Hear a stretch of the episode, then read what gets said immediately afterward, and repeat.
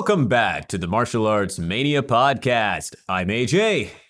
And I'm Gavin. Oh, Uh, I tried to. I, it, it started to slip into Australian again, and then oh, I I thought it it, was Australian. What was it supposed to be? it's supposed to be villainous. oh, well, no, just just Australian. It, it, it's it started Australian. I will admit that. I feel like and then you- I and then I have- rasped it. you have three accents. You've got American Gavin, you've got Australian Gavin, and then you have Japanese speaking Gavin. Oh, I thought you were gonna say an Australian Gavin. No, that that would have been funny. But uh, anyway, how are you today, good sir? Uh, I'm do- I'm doing well. How are you? I'm good. I'm good. As we were uh, talking about in our little pre-recording ramble, uh, I'm uh, fighting off a little bit of a, a sore throat. I think it's uh, partially, you know, not from overtraining, just uh, possibly overexerting myself the last few days, and also, so you know, I love the Muay Thai gym I train at and everything. Big group class. Nine times out of ten, uh, Kru Malapet will pick me to come up and lead the stretching. I think for two reasons. A, I always come to the front of the class when it's time to line up, and a lot of people are like sheepish and in the back because they don't want to have to lead the stretching. Two, I do a good job leading the stretching. But three, I project my voice very well. So what happens is, you know, a lot of people go up there to stretch and they'll be like, all right, uh, circles with the neck. Uh, you know, and they're just very quiet. And then on top of that, after that, you have to start leading whatever, when you're done with the stretching, what he calls out, like jumping jacks, push ups, this and that. And same thing, you'll get people that count their pushing back, j- ah, their jumping jacks like one, two, three. so I think that's why he picks me because I project like circles with the neck. And, you know, we're, I'm counting them and doing them. And then when we go to the jumping jacks, it's like one, two. I'm, very loud and boisterous. And then at the end of class, same thing when we're doing our final push ups and everything, you know, we do like speed push ups. We're doing like sets of 40, and most people can't count and do them at the same time. Well, not toot my own horn, but I can do that. So I end up leading this class of like 30, 40 people. And I actually started to feel it last night at the end of class when I was counting and doing push ups. Normally it's not difficult for me, but I'm like, oh, I'm feeling this in my throat. And then, you know, I stayed for sparring afterwards. And um, I think it was maybe my second to last round of sparring, uh, I started to like, you know, feel my throat like, like something was in there. I'm like, what's going on? And I think I just kind of overexerted my vocal cords a little bit. So, uh, and here I am today, rambling per usual. So, probably not helping the cause, but I did take it easy today. I did not go into the Muay Thai gym because just out of, you know, waking up with a bit of a dry, like sore throat, I was like, all right, just to be safe, you know, don't want to be putting myself around people. So, as I was telling Gavin, I went for a power walk, you know, still to keep moving. And yeah, I feel fine, just got a little bit of a scratchy throat. So, I'm also drinking a lot of liquids. Uh, I had a great, uh, pressed juice for uh, recovery. I've also got Very regular nice. coffee. I've got another cold drink, so you'll hear me constantly like. "Bleh, bleh, bleh, bleh." So I apologize in advance. Anywho, how are you, good sir? Um, I'm doing very well. This this past week has been uh, a Worlds Collide week. It's like like when the worlds collide. Are you ready to go? Yeah, I'm ready to go. so. For a lot of listeners, they probably don't know that song. That would be the great Power Man 5000. So in the late 90s, early 2000s, that was definitely a trend. What would you call that? Like the the weird metal rock? I don't know, like uh like It's Rob like- it's Zombie and yeah. yeah, yeah, weird metal rock. Weird metal rock that I got kind of into just cuz it was I don't know, it was like cool cuz it was edgy and but the best part is me and my one of my very best friends Dave, we anytime a song like that will come on the radio now, we'll like record it and send it to each other like, just cuz Uh-huh. it's so obnoxious. Sorry to any pa- Power Man Oh, no. 5000 fans. Uh, well, no. So my my worlds collided a little bit this week. Uh, Monday, we had Peter Sugarfoot Cunningham and Herman Baltazar of Union Designs meet up with us uh, to do some kickboxing with the Colburn Dance Academy students. We did that Monday at uh, in North Hollywood at a park. Uh, it was an off day for the students, so we made it an optional uh, outing, and a lot of students jumped on board. We went and had a great time at the park. Uh, Ninety plus minutes of pure training. Uh, and then from there, went and had some pie, and then came back to school. But yeah, the students were like, "When's the next time? When's the next time? They they when when, when are we going to see Mr. Sugarfoot again? Where's Mr. Sugarfoot?" Uh, so it was a lot of fun. Uh, and then, you know, side project that I do, I work on uh, for Project Censored. I do the junk news section. Uh, you can people can look into that, but basically, the junk news section is a chapter, a, sort of like a snarky comedic chapter. I'm part of a writing team that writes uh, all the stories that get covered when other stories that don't get covered could be covered. So, Will Smith slap heard around the world, stuff like that. Uh, we write about that Okay. Anyway, got got to go to LMU do a presentation. Uh, the Oh. the the publisher, editor, writer Mickey Huff was in town. Long story short, you know, has me come up talk about junk news, do a little presentation to the students. Uh, afterwards, an arts and culture entertain uh, writer from the Lion, Emma Fox, comes up, starts chatting with me about junk news, and you know, this is where it it, it overlaps with what we do.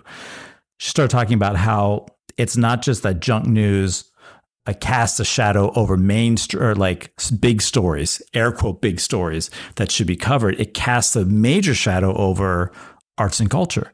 So like so much celebrity news that gets into the mainstream news and like uh you know uh, takes our attention away from important stories. It also steals so much time from the arts and culture section of newspapers. And and in that conversation, we started talking about everything, everywhere, all at once, Ah. which is really cool. Like they had a writer do a piece on on how it's uh, was directed by a film director who has ADHD and how it's basically an ADHD story in many ways. And I thought that was really interesting. But you know, so often what gets covered are is like celebrity gossip. So stories like that might not make it into the mainstream or uh, like your your legacy media, corporate media, like you're you're getting the celebrity gossip and not.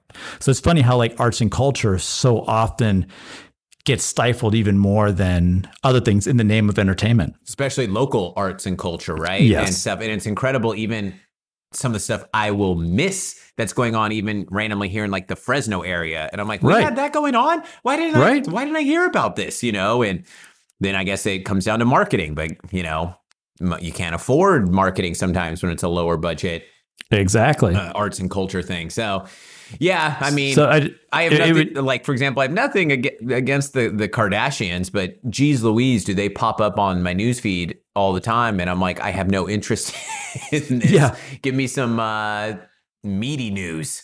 Hmm, interesting choice of words. Oh, Oh, any any okay. any anyway anyway uh you know it's just it's just like w- this is essentially what as i was having that conversation this is essentially what our podcast is about like we are we're talking about the arts and culture of martial arts cinema the arts and culture of martial arts and uh you know, I never think we we rarely ever talk about celebrity gossip on here because why would we? And then so it's interesting how you know, we listen to other podcasts out there, but so much of the podcast world is about the clickbait. And so I'm really happy to be able to record record this with you in, in very thoughtful ways that we do these recordings. So yeah, the closest thing we will ever get to clickbait is if once we get the YouTube channel, we may have to do those stupid pictures of our faces, like reactions, like oh.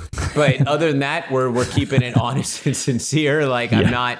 You know, as I said, I, I once again I appreciate what people are able to do with their channels. Even a lot of the ones I I watch and follow, and reaching like hundreds of thousands of followers. And I'm always happy for them and stuff. But I see Yeah. a, a lot of the strategies they have to use, and quite frankly, the clickbait type stuff. And I'm like, uh, you know, th- this is this has always been. I'd I'd say for us, I say always. We've been around for a little over three years now doing this. Uh, for us, this is an amazing outlet, a creative outlet, but Mhm. also it's creating a body of work for both of us too, in terms of, you know, film analysis, textual analysis of the cinema that we love. And it's definitely uh, an endeavor of love, but it's also, we keep it professional and so forth. So yeah, I'd, I'd like to think that uh, we are authentic yet entertaining, and we're not going anywhere anytime soon. Well, Aside I- from going up. That's right. Yeah. Where's that ceiling? I can't see it because I just busted through it. That's right. That's right. Actually, now watch. Like next week, we're gonna blow up because we do something stupid and it becomes viral. Gavin and AJ attempted to uh, remake the hot dog finger scene from uh, Everywhere, Everywhere, yes. Everything, Everywhere, all at once, uh, with just the two of us. Nobody wants go. to see that, uh, myself included. Anywho, Let's get into martial arts movie news. Simply because last episode we skipped mm-hmm. some very important stuff. very important. First of all, as we had predicted, everything, everywhere, all at once kicked butt in the Oscars, but even more so than we predicted. Uh, as we thought, Michelle Yeoh Ke Huy Quan won uh, the acting Oscars, so very happy for both of them. Jamie Lee Curtis winning was uh, a big surprise. I had mentioned that actually in the preamble of uh, the episode that I released uh, for Magnificent Warriors that we had recorded a few weeks before. But mm-hmm. yes, once again, congratulations, congratulations to the Daniels. I mean, winning Best Picture. How many? how many awards? It, it's the most it awards since Mil, Mil, uh, Slumdog Millionaire. Correct. That's correct. Yeah, and uh, definitely kind of an underdog picture like that film, right? Absolutely. So very happy for all them. Second, on the same day that the Oscars were going on, I believe it was the same day, Sammo Hung won the Lifetime Achievement Award. Yes. Uh, from what do you know what governing body that was or was it was it it wasn't the Hong Kong Film Awards it was it wasn't the, I I'm not sure maybe it was it was I think it was some sort of I, I want to say I think it was, was Asian yeah it was the Asian like uh I'm not sure. Let's look it up real quick. Do, do, oh, you got your phone? Otherwise, yeah. I'm gonna start clicking on Don't my computer. Click, you son of a gun. It could also be in the text thread that I sent you. The Asian Film Awards. There you go. Yeah. So he won the uh, Lifetime Achievement Award. So that's amazing for him. Mm-hmm. And beautiful speech, by yes, the way. His as well. Like, you know, like Ke Huy Quan's in the Oscars, which was just so inspiring. Sammo also gave a beautiful speech. Wonderful speech. And it was, it was just about his love for Hong Kong cinema and how he thinks mm-hmm. it's like, you know, going to make a turnaround and stuff and this and that. So that all awesome. Uh, anything else new this week? I feel like I well, say, I feel like we're always two weeks behind because I forget of when we record and when we re- release. I guess we could say that there's a film that was just released yesterday but we will be talking about that film later today. That is correct. Or later on this episode. You'll be hearing this episode four days from whence we are now speaking. And in that time, another film will be released with martial arts in it. This is correct. Uh, you were kind of the Riddler there, but yeah. Anywho, we'll be talking about about a brand new movie today. Also, John Wick Four comes out this weekend. I have already bought my tickets. We are going to see it at the IMAX on Sunday. Ooh. Yeah, it's crazy. So I go yesterday and mm-hmm. tickets were already like all the good seats were filling up, like the middle seats. So I was like, babe, I got to buy them now. Are you down for Sunday? Yeah. Because it's a long, excuse me, it's a long movie as well. So, but I've heard nothing but good things. Like not one bad review. In fact, some people are calling it like the greatest martial arts movie they've ever seen, and I, am just so excited. It. Uh, I I can't wait to see it on the IMAX. Yeah, I'm pumped. I'm pumped. So we'll so, definitely be talking about it. I'll be honest with you. I haven't finished one complete trailer for John Wick 4. Uh, I saw a portion of a trailer and I'm like, I'm already going. I don't want any spoilers. I've watched one partial interview with Scott Adkins talking about how his character is a mix of of an homage to Sammo Hung with his size and everything. I'm like, that's enough. I don't need to hear anything else. I'm Good going and it's been very difficult. Um, it's been very difficult indeed. It's one of the. It's one of the. Being in Japan was was a nice break because I didn't have TVs where I wasn't streaming trailers, etc. But but this weekend is going to be hard because I plan to go on my day off, which is going to be Monday. Well, you know what's cool is John Wick. Excuse me, John Wick. Scott Adkins has been hitting the talk show circuit all week. I've seen him right. on like three or four different shows and that's great publicity for him. I and I kind of wonder. I think maybe he's the one that possibly had the most time or whatever, or they flew him, you know, obviously out for the premiere, and they're like, "Hey, how about you promote?" You know, and yes. He's a very handsome, well-spoken guy. You know, he can do martial arts demos on the spot for people, which he has in like each interview. And it's so funny. He's verbatim saying the exact same thing on some of these. And I don't mean that in a bad way. It's just literally, you know, it's like cookie cutter responses in a sense, probably because, you know, sometimes they're like, hey, this is what we're going to say, this is what you're going to say. I don't know. But Well, yeah, just- and I mean, they're going to ask essentially the same questions. He's kind of new to some people, Right. Or they're being introduced to a wider audience, so they're going to ask. Yeah. you- anyway, Yeah, Go ahead, I, I'm just glad to see him getting so much exposure, and it may be good for him too, because yes. you know a lot of people may be like, "Well, who's this guy? Dang, he's good." I mean, like, wow, you know, he's a he's a leading man. Why why don't I see his Absolutely. I, I mean, you know, we, we we already spoke about this one film very recently, Accident Man 2. mm-hmm. I just that for me is the ultimate entry point for for audiences that might not be familiar with martial art films or Scott Adkins. Of course, there are other films that if you are in the martial art realm, you might want to you can get people to introduce Scott Adkins to with other films, but man, it, that just came out and now he's doing this and it's a great reference point for people to maybe like track back just a little bit, just you know, half a year and see see Accident Man too. Yeah, you know, and the nice part is uh, you could look at that as maybe his best film now, and you never want to start with the best film of someone's you know library of work, but. Mhm. There's others that are on par, like older ones. So you definitely could, because I think that would be the film that convinces you I've got to hunt down this guy's other movies Yeah. and familiarize myself with his work. But anywho, let's right. get moving into quotes. You got some quotes for me? I do indeed have some quotes. Uh, Let us see. Um, I had it pulled up here. I did. I did. I swear to you. But then we started talking about uh, what award did Sammo Oh. get, and where did I put that? Where did, okay, it's all right. I got one written down, so I'm going to give it. It's a conversation. This was the more difficult one. It's kind of in vein of the film we are reviewing. Two Got it. characters. Okay. You believe in Jesus? Yes, I do. We're going to meet him. Oh.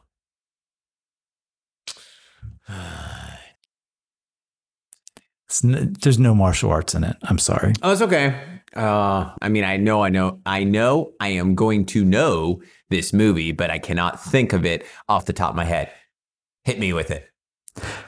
Death Wish 2. Ah, all right, all right. You know, I was going to go somewhere, somewhere with Death Wish 1, but come on. We got to. because last episode we did talk about Charles Bronson, and you are Yes, still bitter and- that I talked about Charles Bronson with Tiger. I, I'm getting over it. I'm getting over it. You ready for this next quote? It's from Death Wish 2. I'm kidding. okay, so what's the? Do you have the next quote now? Yes, I do. Okay. And the second it takes you to kill her, I will have all the time I need to kill you. That will be Kiss of the Dragon. Indeed, that was the easier quote. Excellent. So, I mean, it's good that I got it, but uh, nice. Uh, I- I'm glad you didn't attempt to do a Jet Li accent.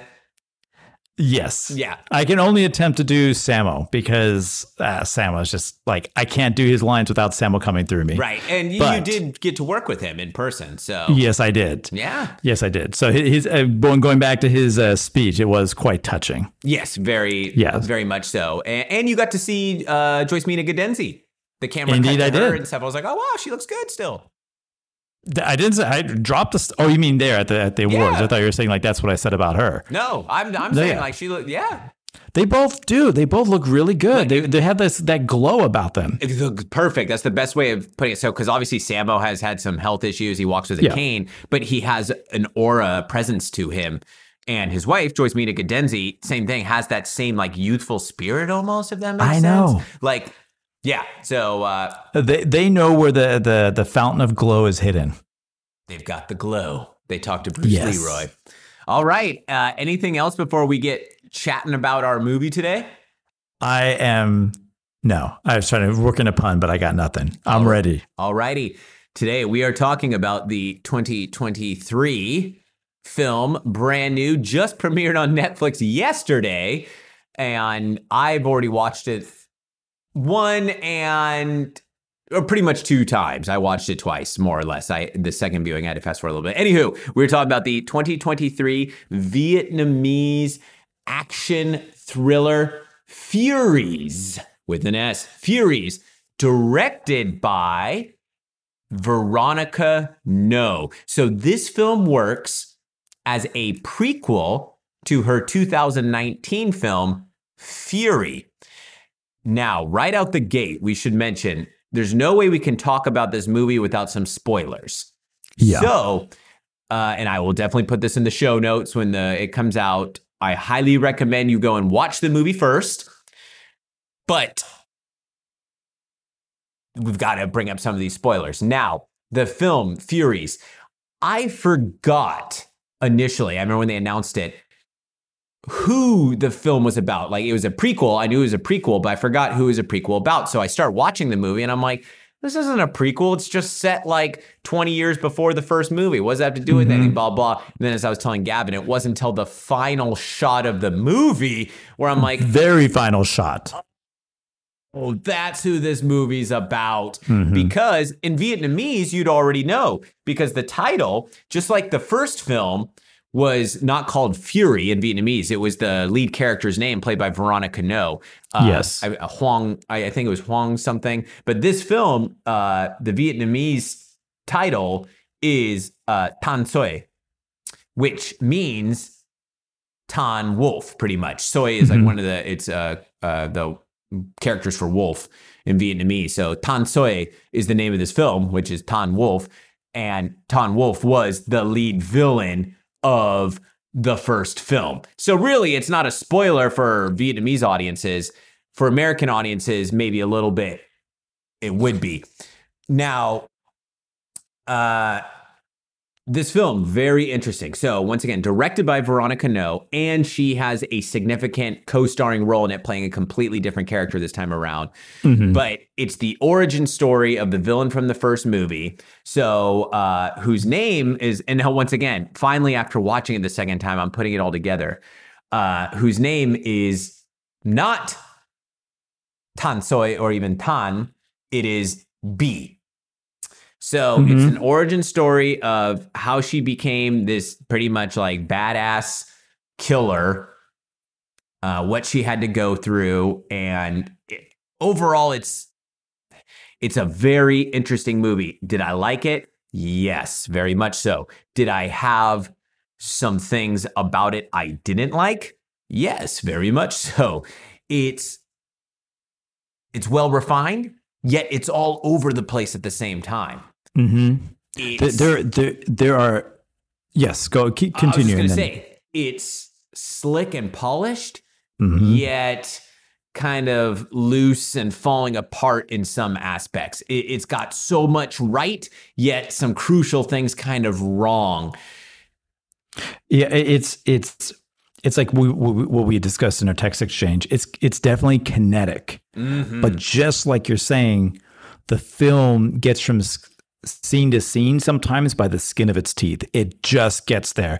Any if it lingers any further on some of the on some scenes, then it would fall apart.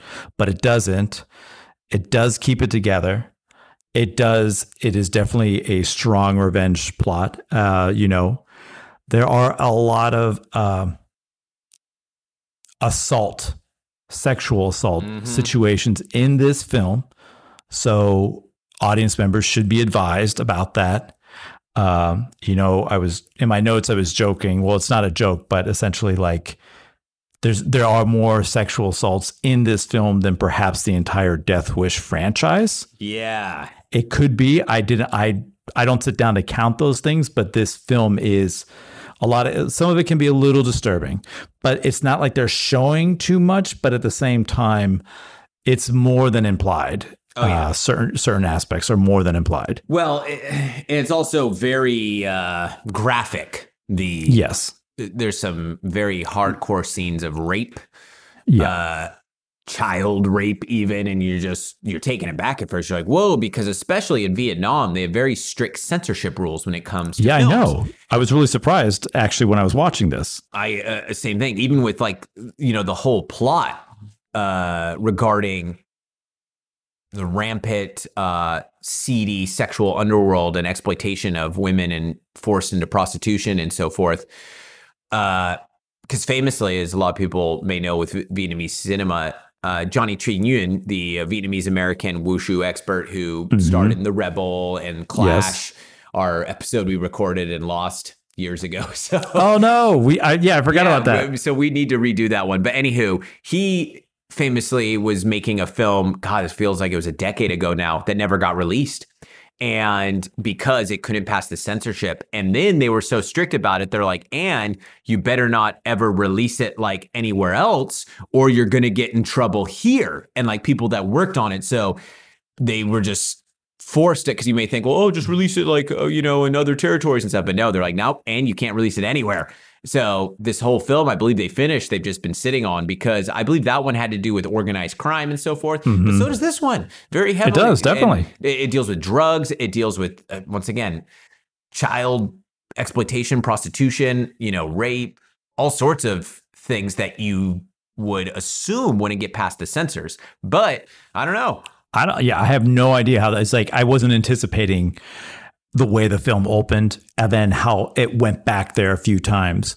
Um, but um, you know, this is what we do. We review films, Yeah. and so maybe like if a film opens like that on on a film I'm not reviewing, I might just say, you know what, uh, let me turn to something else. But this is what we do, and fortunately, because this is what we do, and we review, review these films for our listeners, and you know to hear back from them as well.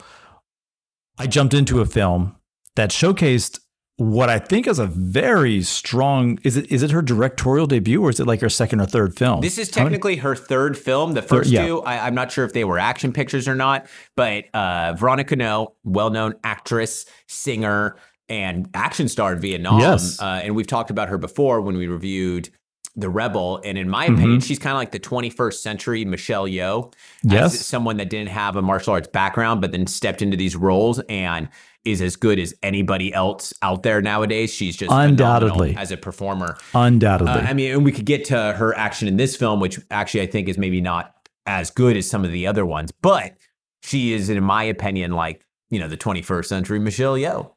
Well, and and well, but speaking speaking to like the hurdle that I that I I I, overcame, so to speak, to watch this to to to watch the film, I was treated to my first viewing of a of a film directed by her, and you know, despite like a few areas where it's falling out, it, she she puts together a really nice, slick look. It moves, and like while all the characters aren't as fleshed out and fully developed as we or I might want, like there there is some uh, what do you what do we call it? universe building because this is a prequel. There is some re- actual well done universe building with the with the Furies, uh, but mostly all of that is to this whole film is essentially the character development of of the protagonist towards the, or not the protagonist, uh, the character development for the character that moves on to Fury. Right.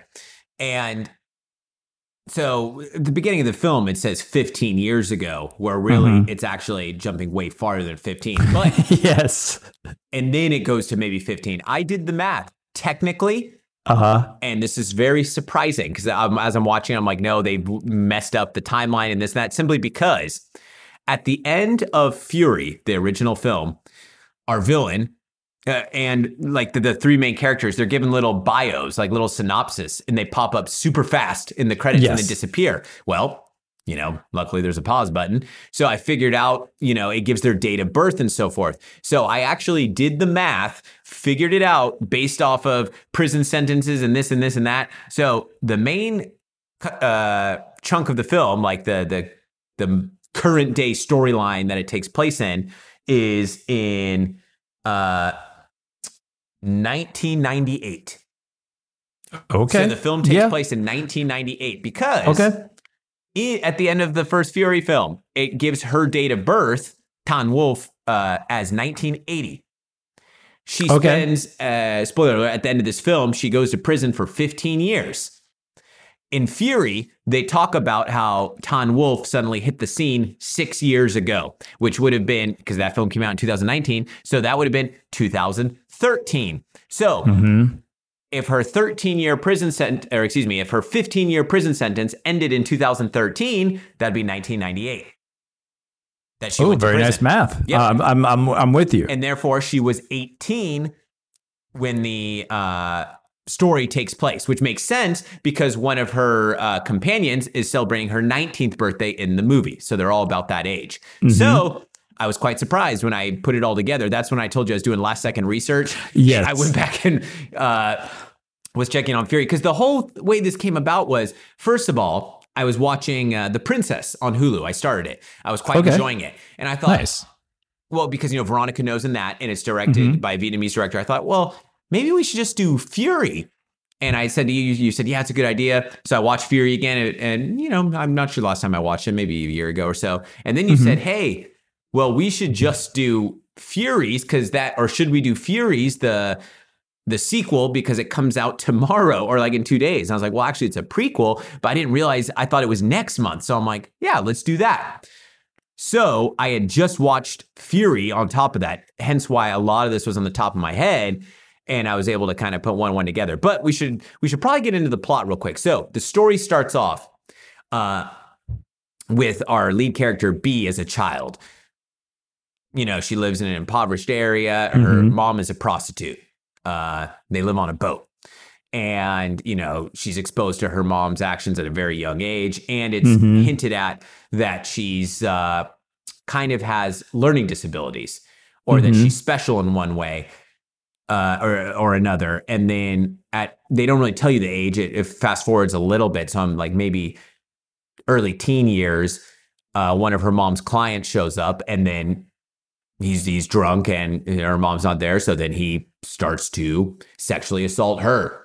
Uh and her mom comes back tries to stop it. And in the scuffle she gets killed.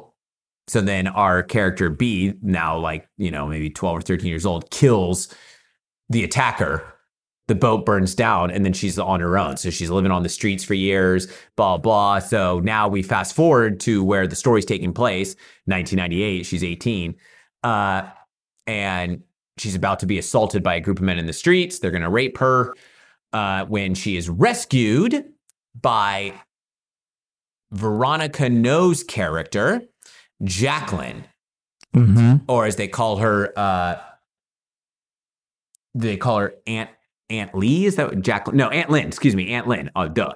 So she's saved by this character jacqueline aunt Lin uh brings her back to her place and that's where we find out jacqueline has two other young uh, women living there who are her proteges. So those would be uh do do do.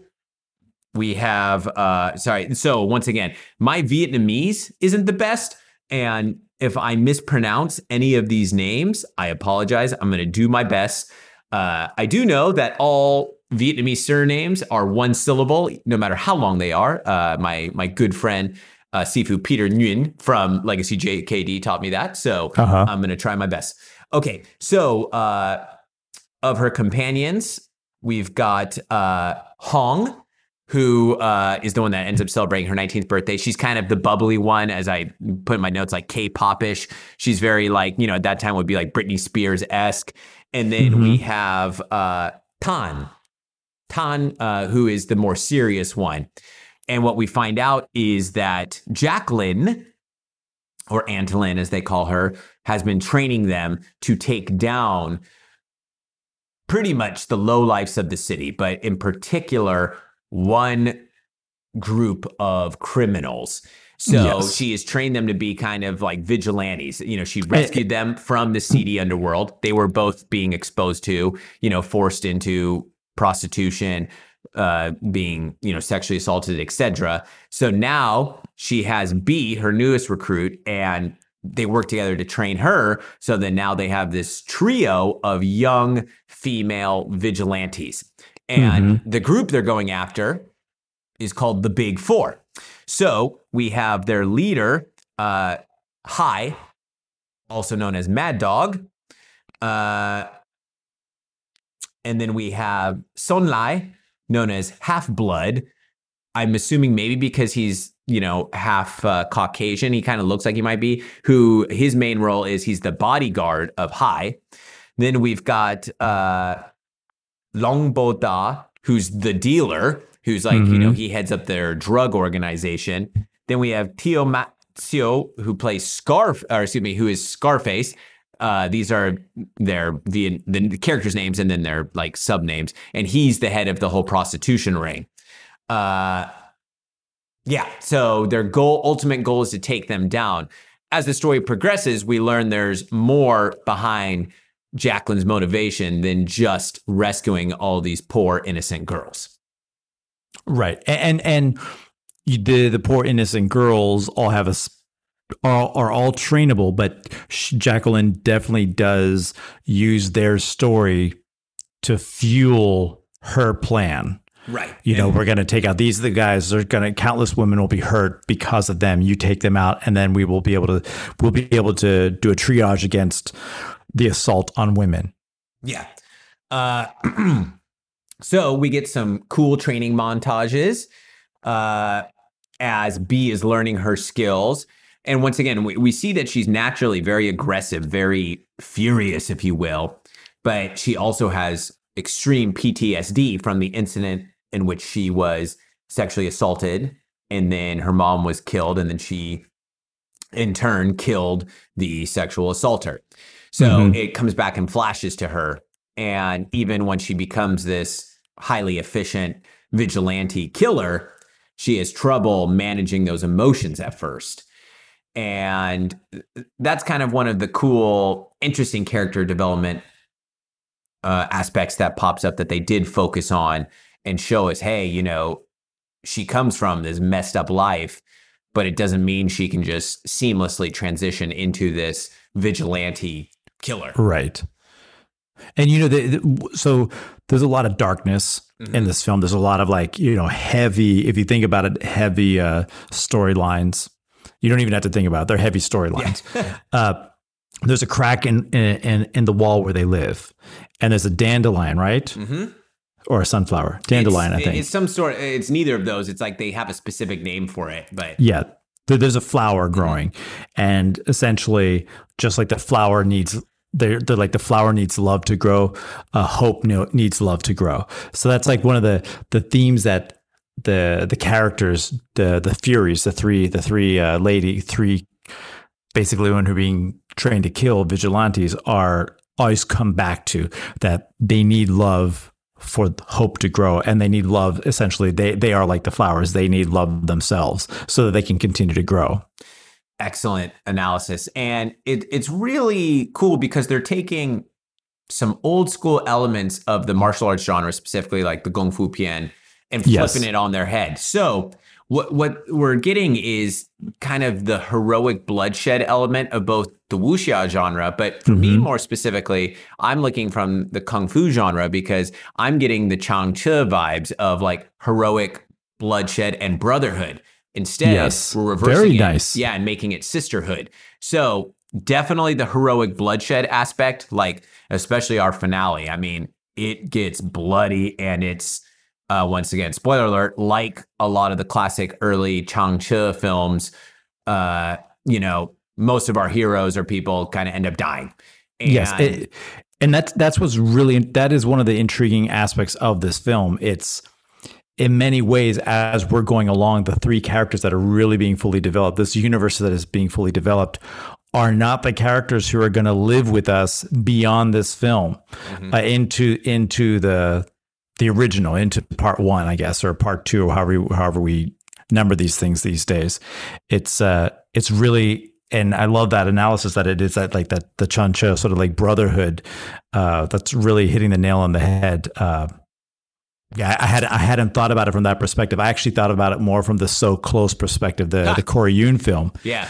But the interesting, so the thing is, you the but as we all know, or I mean, Chang Che was very big on the yang gang aesthetic, the hard body masculinity. He was very anti, you know, uh, I hate to say it, like female leads and Mhm. stars. I- It can, it, I mean, that can be seen in the transition from Cheng Pei Pei's "Come Drink with Me" to Golden Swallow, right, where he insisted on making Jimmy Wong Yu the lead Uh-huh. in that. But then, so when we look at the, the film, that it draws a lot of comparisons to me personally is uh, the boxer from Shantung. Just in the way that we kind of have this, you know, seedy underworld, someone coming into it, obviously under very different circumstances.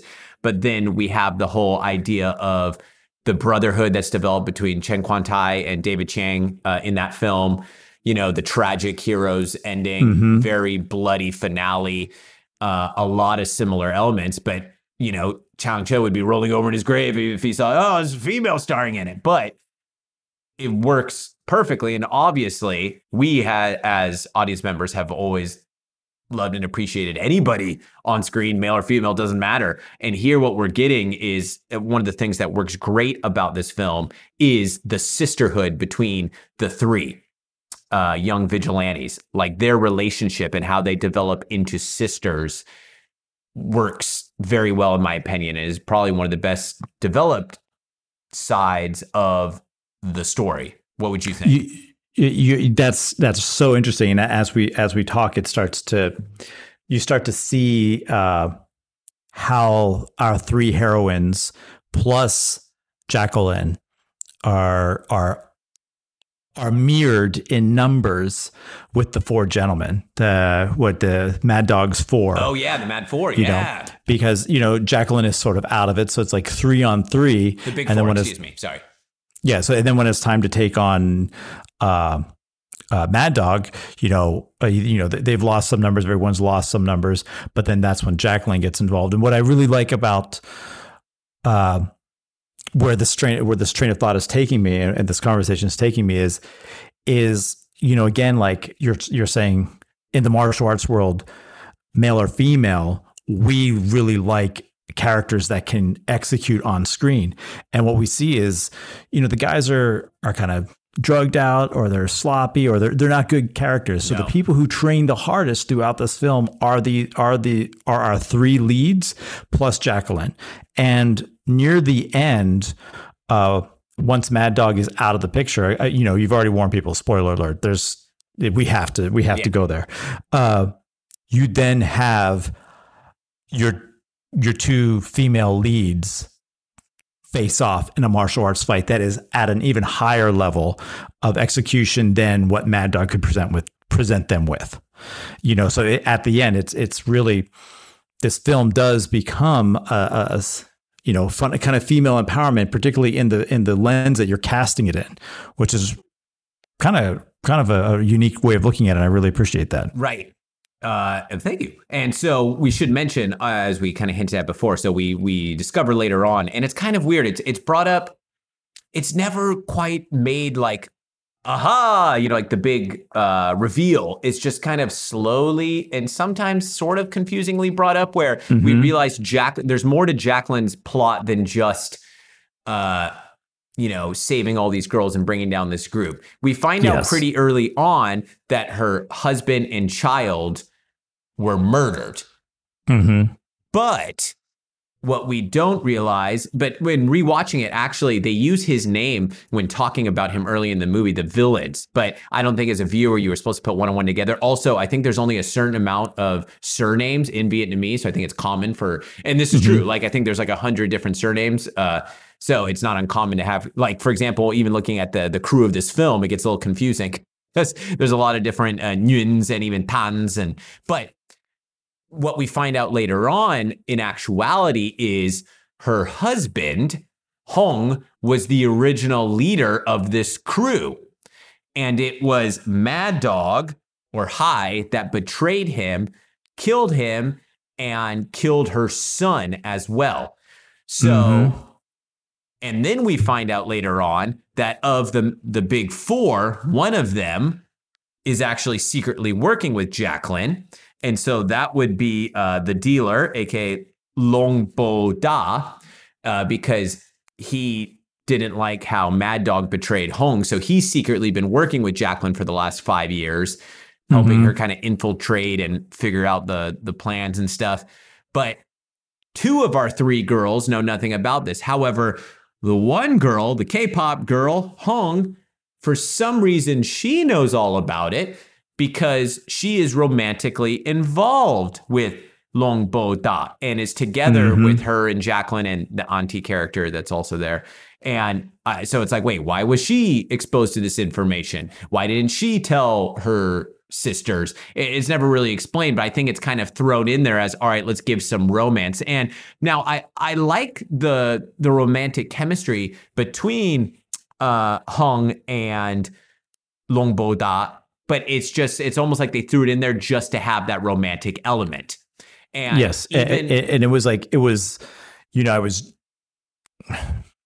you know, my comment when we were watching this at home was, "There's a consensual scene. Maybe, maybe we, maybe we, the director, maybe she felt uh, as as an audience, we need to see romance in a consensual way." Although I, even though phrasing the way I just phrased that is wrong, but you get what I'm saying. Like we've well, seen a lot of yeah, we've Yeah. seen a lot of like assault at the worst level. So maybe we need to see some romance. Again, like the flower growing in the dirt, you need you need love for hope. And she's the one, the the bubbly one is the one who talks about you need love for hope Right. to grow hope. and I, I like and even the, the kind of inconsistency with okay hong knows about uh how he is secretly working with jacqueline and so therefore probably knows the truth about more about jacqueline's background. All right i could live with that. But spoiler alert when hong is uh, killed she's the first of the the three sisters to kill. In their first attempt to assassinate hai in his nightclub they fail and hong gets killed and Longbo Da is literally right there and just kind of has to go with it, I guess, to keep pretending like he's on the bad guy's side. But in in reality, with the relationship they established between the two of them, he talks about how like she is his life now, right? And like he wants to Mhm. build a new life for them. If I was him, I would have and he could have easily stopped it and like saved her and then just bounced with her. Like, yeah, he's exposed, but whatever.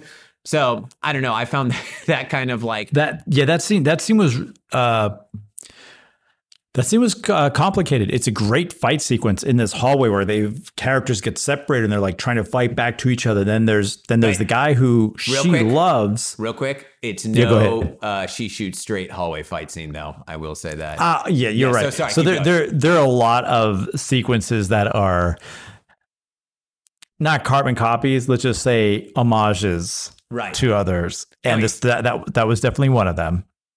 Keep going. Oh, but yeah, there's there's there's he's there, and the fact that he didn't intervene and like get involved. But I suppose if he had, then there wouldn't be an opportunity to have uh, the complicated storyline between the remaining Furies and Jacqueline, and also not all of your characters would probably have made it to the end because all of a sudden your your protagonists or protagonists at the time would have had an extra number. Right. So Hong is So- killed. Yes. Our duo that's left. So we have uh, obviously Bi and we have Thanh. They escape narrowly during a motorcycle sequence, which is probably the weakest of the film action wise because I know we the- didn't need. I- We almost didn't need that. Yeah, very poor uh, CG, unfortunately. Anywho, they get back, and this whole time, Thanh has been, excuse me, not Thanh, uh, Bi has been suspicious of Jacqueline. Like, and so at this point, they know what's your real connection, what's going on here, and then that's when they find out, you know, about how uh, Hai murdered her husband and son, but it's still not made clear whether they know that her husband, Hong, was the leader of the group. But either which way, they decide to stay with uh, Jacqueline simply because A, they'll never be able to escape uh, Hai, and they have to avenge Hong. So that brings us to the finale where uh, we go and we'll we'll talk about the action here shortly. I'm just trying to finish up the plot. So then they, you know, and then they they get through all the henchmen, et cetera, et cetera. They end up in kind of uh, this final room in this office. We've got Jacqueline. We've got Hai, our main bad guy. We've got uh, Bi, Mhm. We've got Thanh, who's barely alive. She's pretty much, you know, we know she's going to die. And then we also have Long Bo Da, who Mhm. establishes himself as, hey, hi, I've been helping them all along, blah, blah. And that's where Jacqueline's character kind of takes a, I'm not sure if it's a 180 at this point, but she takes the rest of that 90 degrees maybe. And we find Uh-huh. out that yes, she, it's like she's not even really caring about her husband. She's very enraged about the murder of her son. But we find out her true, one of her equally as true motivation was to take back the territory and Mhm. become this like Mhm. mob boss. And I'll, I'll say this as inconsistent as I found it and kind of almost plot hole esque. Veronica Ngo's performance is great. She turns it on into this like psychotic, completely different character than the Aunt Lin they've had the whole time. Even just like the her facial expressions, it's like she becomes a gangster, and you're just like, okay. And so right then and there, she also murders Longbo Da, the guy who's been helping her this whole time because he didn't save her husband uh, five years before. She says that, shoots him first, then shoots our villain Hai. Then, uh, when Bi says, okay, Thanh and I owe you nothing now, we're going to leave, suddenly Jacqueline's like, nah, uh, you're going to die, Bi, and Thanh, you're going to do it. It's like, wait, why does she need to kill Bi? Just because I know. Like, there was really no reason for that. And that was kind of a, a weird, like, just because she wants to leave. She's not talking about how she's going to, you know, go against you. She's literally just leaving. So then rather than kill her, even though she feels, Thanh feels this, uh, uh, what would you call it?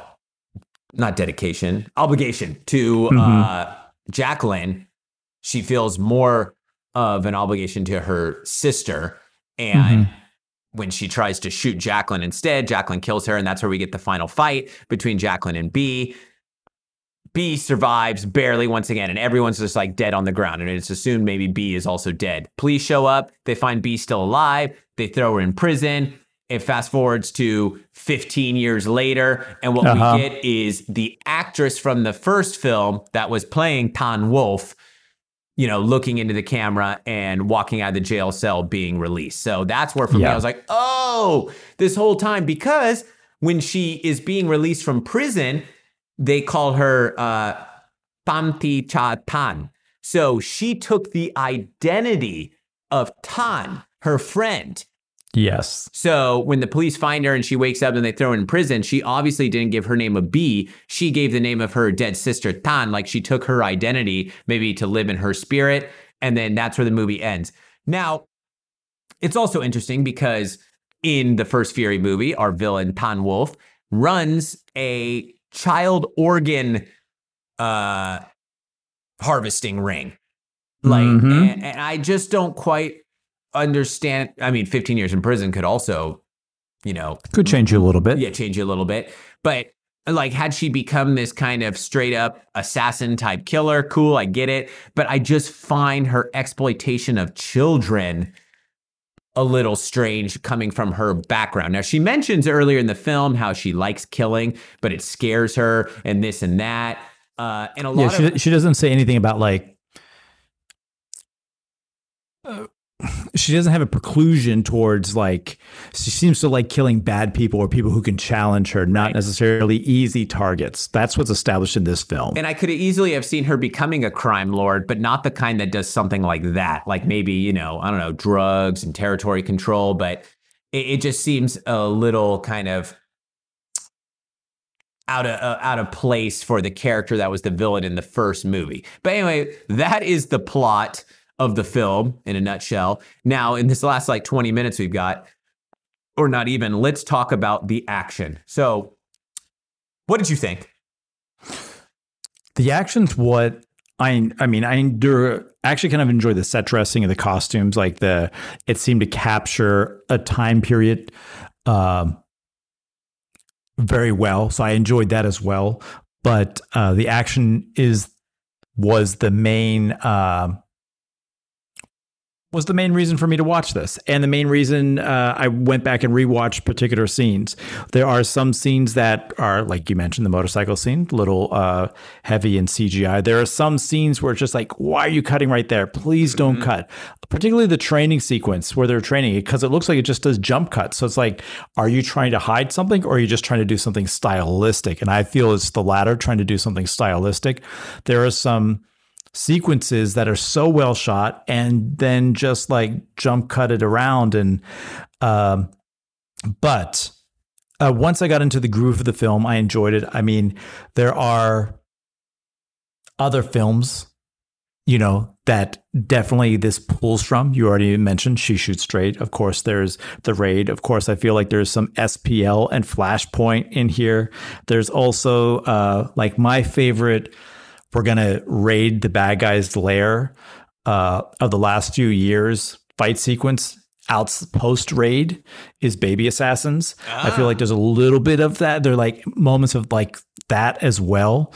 Um, but with that said, I'm going to yield the floor and see how did you feel about these fight sequences? So once again, as, from a directing standpoint, I think Veronica Ngo did fantastic. The whole world mm-hmm. they build. You mentioned world building. Aesthetically, super cool, super stylish. I loved the set design. I loved the costumes. I loved the music choices. I loved uh, some of the montages, and I loved the performances of all the cast. They were all fantastic. Uh, very much so. Uh, I especially liked uh, Bi, who was uh, let's see here, played by Dong An Kun, I uh Kun maybe I'm not sure, but I thought she was fantastic. They're all really good, and I think Veronica Ngo has a future as a top-notch action director. As far as the action goes, it definitely differs from the previous, you know, Vietnamese ones we've talked about. The Rebel, mm-hmm. obviously, uh, Clash. That I mean, but Johnny Tri Nguyen was the yeah. mind, the genius mind behind those. But even in comparison to Furie, a much different style, and I think you have to like the particular style that it focuses on. So once again, if you're a fan of, for example, The Villainess or Carter, these Korean films that have what I call the 360 action, where the camera is like following around at all times if that's your style, you're going to love every second of the action. If you're into more grounded, old school, even Hong Kong style, like you and I are, you're going to get glimmers of it. Yes. You're going to have moments where you see that these cast members could have easily pulled it off. Yes. Uh, even during the training sequence that you mentioned where they cut too much stuff, you see the, these girls are natural performers. They're doing pretty well. And when we get just the the moments of like static camera work where they're throwing kicks, mm-hmm. brilliant. But there's a lot of jumpy, and it's all done at the highest level in terms of the camera. It's not like Jason Bourne style shaky camera work. It's just the very almost video game esque circling yeah. around the action camera, like constantly on the move not like a Sammo Hung traveling or tracking shot. We're talking handheld looking style. Yeah, it, it, it's like a, it's definitely a there's a gritty feel to it. You and you're you're hitting the nail on the head. You see more than you would in Bourne. Bourne is like shaky camera, yeah. blurred camera, too tight. This is this is you actually are seeing the camera work. You are seeing the the performers work, but it is you're it's like POV uh, video game gritty camera right. style. They only do, I think, a POV shot actually once, if even at yeah. all. But it's that style that they've done in the last decade or so. Yes, similar, very, but at the highest level. So that's what I'm saying. If you like that style of action, you're going to be blown away by that. That being said, I still enjoyed the action, and overall, I still really enjoyed the film. But I would just get these moments, like for example, Bi. Uh, once again, played by Dong An Kun she's a great mm-hmm. kicker, but we don't get to see yes. her kick enough. Like I, she she does completely. kicks, and you know uh, we've got Thanh who uses like a samurai sword, and you know a lot of hacking and slashing action, which I can appreciate. Once again, kind of reminiscent also from the boxer from Shantung. You know, you get the axe gang and stuff. And I, sometimes I would have just rather seen them go, right? Like, you know, like she shoots straight hallway sequence, you know, uh, yes. give them the chance because I, I liked yes, it's very gory and bloody, but I thought it worked, especially with the setting of this film, how dark it is, you know, blood mm-hmm. popping onto their faces and everything. Uh, and as I said, I love the costumes. I love her like uh, members only style windbreaker outfit or whatever. It was the 1998, mm-hmm. the windbreaker style she's wearing. Actually, it was like super in. I always wanted one, the zip up one. Uh, but it's so th- that all works together, but it's just some of the action. Yeah, and like they they choose unique camera angles where they'll start low and go up and move around. I'm like, why not just shoot it as a standard martial arts film would? Because a lot of the choreography is really good. And it's, I I guess once again we are traditionalists in a sense, and what I would have loved to have seen is this style sprinkled in Yes. with more of the traditional uh camera work for a like Hong Kong style fight scene or even 50-50 but instead what we have is like 90-10 90% Listen- of this kind of newer style and only glimpses of the old school style and, and listen, it's with this current style, wh- whether you're 90%, 100%, 80%, it it evokes a feeling. You feel in it. You're you're you're moving. You're it's adrenaline building. It's kinetic, as we've mentioned. However, you know what AJ and I are talking about is the the sequence in New Orleans when uh, in Hard Target when Jean Claude Van Damme confronts the three or four uh, assailants who've just stolen a purse. Everybody, if you've seen that scene, you remember at least one sequence, if not all of it. It's a moment where it pauses and lets us see what our performers can do because it's not like Bourne or Taken, where maybe the camera work has to help the performers a little bit so and also heightens the emotions of the of the audience by by getting these quick cuts these performers can perform so mixing in just a little more getting it up to 25% of that old school where all of a sudden you have you know, a lot of Scott Adkins films have this as well, where you have that moment where it's getting a little slow motion. He's doing a scissor kick, or you know, uh, Donnie Yen uh, fighting in Flashpoint in the in the street market. Mm-hmm. You know, you have these moments where all of a sudden something slows down, and we remember it. You get to see the full stretch of Donnie Yen.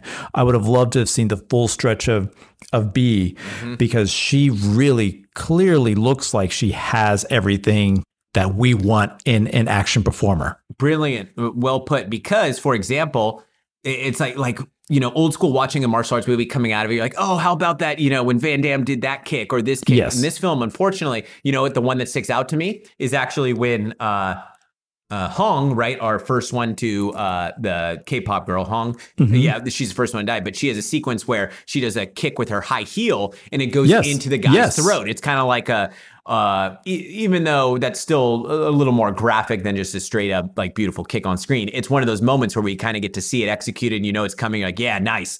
Uh, because the thing is, martial arts technique wise, like it's that Vietnamese style where they do a, uh, uh, or Vietnamese action style where they do that great job of defensive and offensive elbows. So like they're using great technique throughout, but I I feel like it's actually sacrificed a little bit because of this very uh, you had mentioned earlier kinetic. It's hyper kinetic camera work that is just accelerated to the max at all times.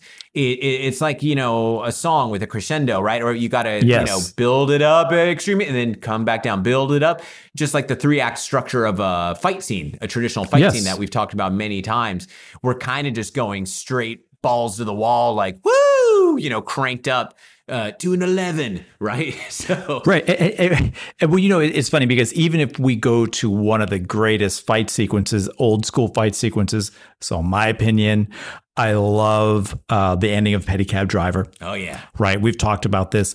There's so much to remember from that, from the the final two fight sequences. But one of the things that sticks with me for years is Sammo Sammo's toe kicking Yes. the solar plexus. And I know exactly what you're talking about. The roundhouse Yeah. kick to the solar plexus. Yeah. Exa- exactly. And there's nothing in, I, I mean, not a lot compares to Sammo Hung's choreography and execution of his choreography, but there's nothing in this film that you walk away from other than the heel kick. And then I think there's a sequence where they're both on the desk at the end uh, that you can really like latch onto as as that moment as we're walking away from the film. It's more about the feeling you get from the film, the the energy, because there is like a lot of pace, a lot of energy, and then also, of course, the closing where you're like, ah, so this is the character that harvests the organs of children Yeah. in Furie.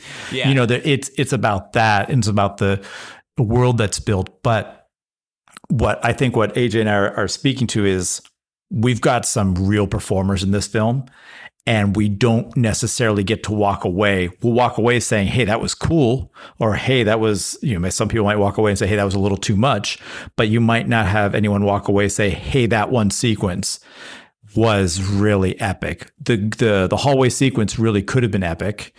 Um and it kind of was, but it wasn't. She shoots straight.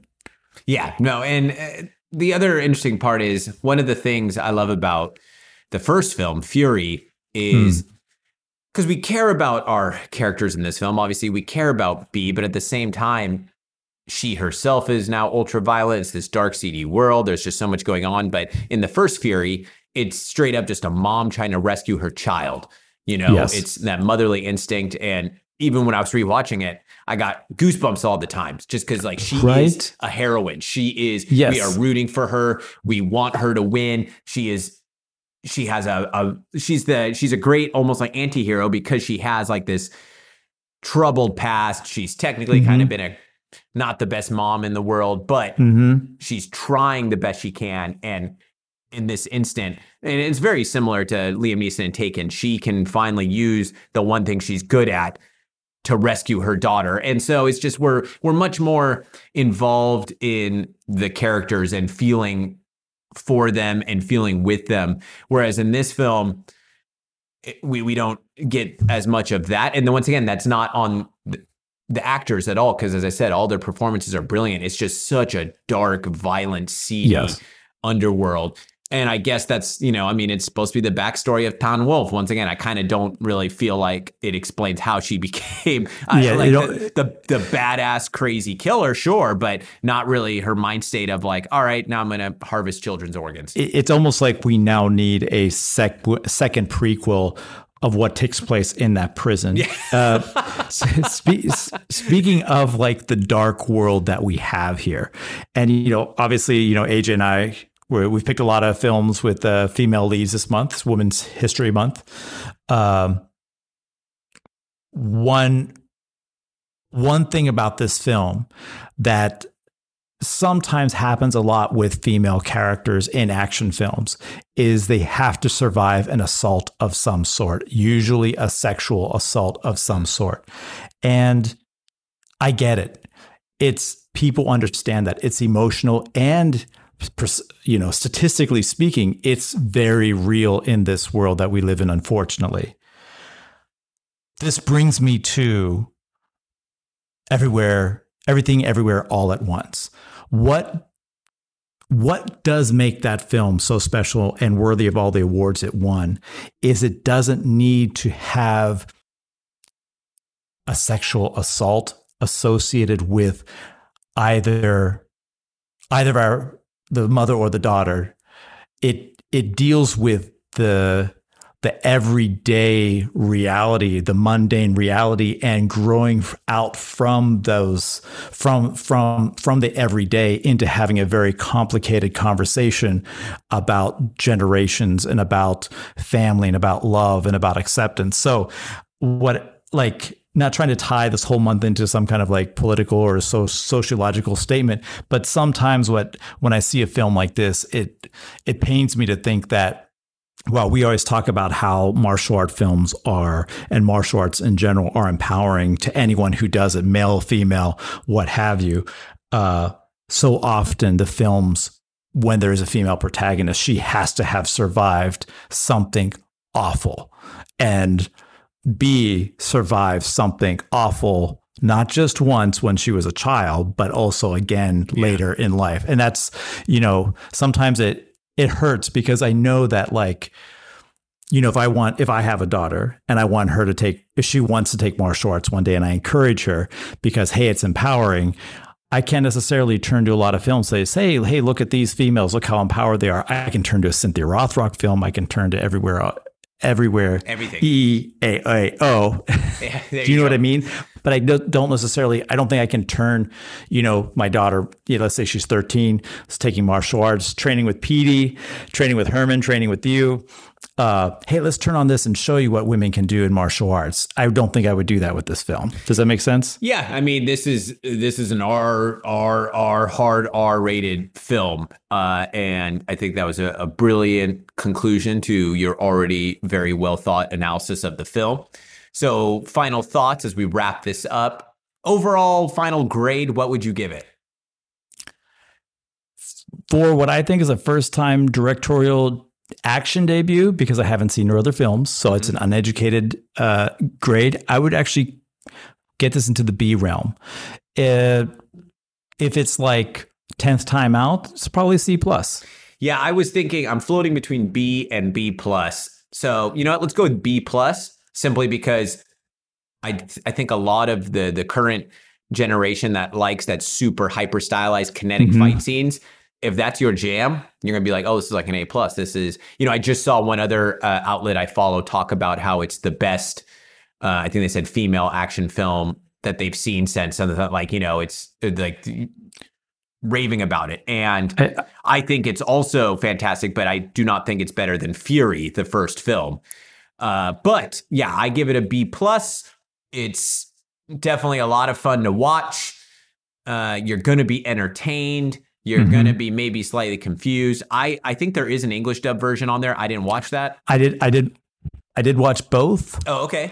Uh, my recommendation in the default setting on Netflix is the English dub version. Oh, see, mine went straight to Vietnamese. Uh, there you go, my Ah. friend. You have the better. You have the better settings. Yeah. I will say that uh, the film has more humanity when it's not dubbed. Of course, uh, yeah. it, it just it moves you a little more because you hear the performers, you hear their emotions, and this is a film, particularly in the beginning. I think you need a little humanity, and you get it with the with the, with the with the actual actor actresses and actors' voices. Yeah. The dubbing is a little like I don't want to say campy, but it takes the sting out of the sting out of the character's pain Mhm. and therefore uh, makes what they're experiencing uh, a little feel a little over the top rather than uh, rather than h- harrowing or horrifying. Yeah, especially with uh, language like Vietnamese, uh, very tonal. So the Mhm. inflection in the voice with the tones and you know with emotion, it, it is very important. So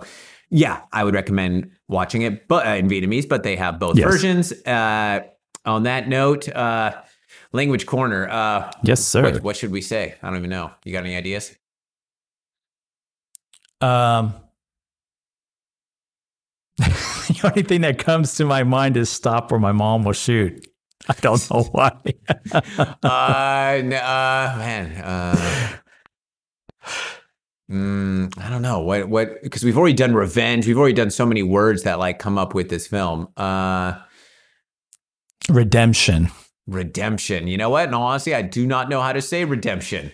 Uh, That's don't ask me to say it in Japanese either. Yeah, because I was to say I'll have to definitely ask Rita Lauscher for my next lesson. Uh, okay. 15 years. She's in prison for 15 years. Very easy. 十五年.是五年， Yeah, 十 as in 10, 五 as in 5, 年 year, 十五年.是五年。 There you go. Hey, that was pretty good. That was a good Beijing accent. Thank you. All right, that was a cop out one. Sorry, guys, we didn't. I didn't really think about it beforehand. uh, but yeah, or, or Yunnan, that's Vietnam. Uh, Vietnam. So Yunnan, that Vietnam. There Yunnan. you go. Okay. Uh, anywho, we got to wrap this up. We've gone way over, but there was a lot to cover in this.